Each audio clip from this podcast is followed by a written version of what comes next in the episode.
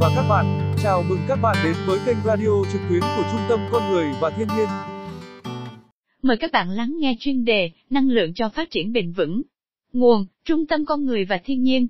Việt Nam đang đối mặt với thách thức mất cân đối an ninh năng lượng trước nhu cầu ngày càng tăng của các hoạt động kinh tế, xã hội và sự giới hạn của các nguồn cung cấp điện. Đến năm hai không ba mươi, nguồn thủy điện sẽ được khai thác tối đa và đến ngưỡng. Trữ lượng than đá đang giảm dần, khả năng đáp ứng nguồn cung cho nhiệt điện chỉ còn khoảng một phần ba nhu cầu vào năm hai không ba lăm.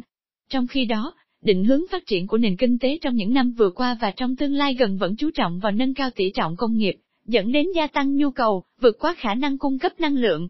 Nhu cầu từ các ngành sản xuất, dịch vụ khác cũng như nhu cầu dân dụng khi đời sống được nâng cao cũng tăng thêm sức ép đối với việc đảm bảo nguồn cung năng lượng. Hiện nay, các nguồn năng lượng sạch vẫn chiếm tỷ trọng khiêm tốn trong tổng nguồn cung, trong khi các nguồn năng lượng thông thường ngày càng chứng tỏ mức độ tác động lớn lên môi trường, hệ sinh thái và sức khỏe con người. Làn sóng đầu tư vào nhiệt điện than trong thời gian gần đây đang gây ra nhiều lo ngại cho cộng đồng những nơi có dự án thủy điện, vốn được xem là năng lượng sạch, song do không được quy hoạch khoa học và hợp lý, đang là nguyên nhân tạo ra những thay đổi tiêu cực về môi trường, phá hủy các hệ sinh thái tự nhiên, ảnh hưởng đến sinh kế và đảo lộn cuộc sống của người dân. Nhìn về dài hạn, thế giới chắc chắn phải tìm kiếm và chuyển đổi sang các nguồn năng lượng phi hóa thạch, bền vững hơn để đáp ứng nhu cầu tồn tại và phát triển.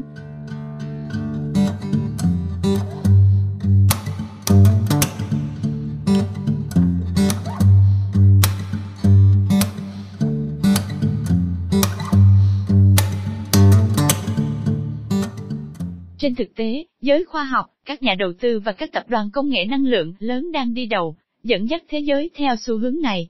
Tuy nhiên, với một quốc gia đang phát triển như Việt Nam, việc chuyển đổi sang các nguồn năng lượng sạch hoặc áp dụng công nghệ mới thực sự không dễ dàng. Câu hỏi đặt ra về mặt chính sách cần giải quyết là, làm thế nào vẫn có đủ năng lượng cho phát triển mà giảm thiểu được tác động lên môi trường và con người? Theo tính toán của giới khoa học, đến hai không năm mươi, năng lượng mặt trời sẽ cung cấp hơn năm mươi phần trăm nhu cầu điện năng của thế giới. Tiến bộ khoa học và công nghệ cũng sẽ đưa các nguồn năng lượng tiềm năng chưa được khai thác vào sử dụng, phục vụ con người.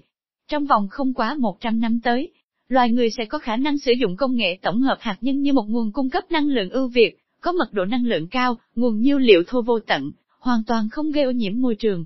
Đây có thể là nguồn năng lượng thay thế trong tương lai cho nhân loại. Bên cạnh đó, dự báo trong vòng khoảng ba mươi năm tới đây, chúng ta sẽ có khả năng thay thế hệ thống truyền tải điện thông thường bằng các vật liệu siêu dẫn, có thể giúp loại bỏ thất thoát hai mươi phần trăm năng lượng điện từ nguồn phát đến nơi sử dụng. Trước viễn cảnh thay đổi toàn diện của ngành công nghiệp năng lượng trong tương lai không xa, Việt Nam cũng cần có các tính toán hợp lý để bắt nhịp với lộ trình của thế giới. Việc đưa dự báo công nghệ vào trong lộ trình phát triển để tránh bị tụt hậu và lãng phí là vô cùng cần thiết.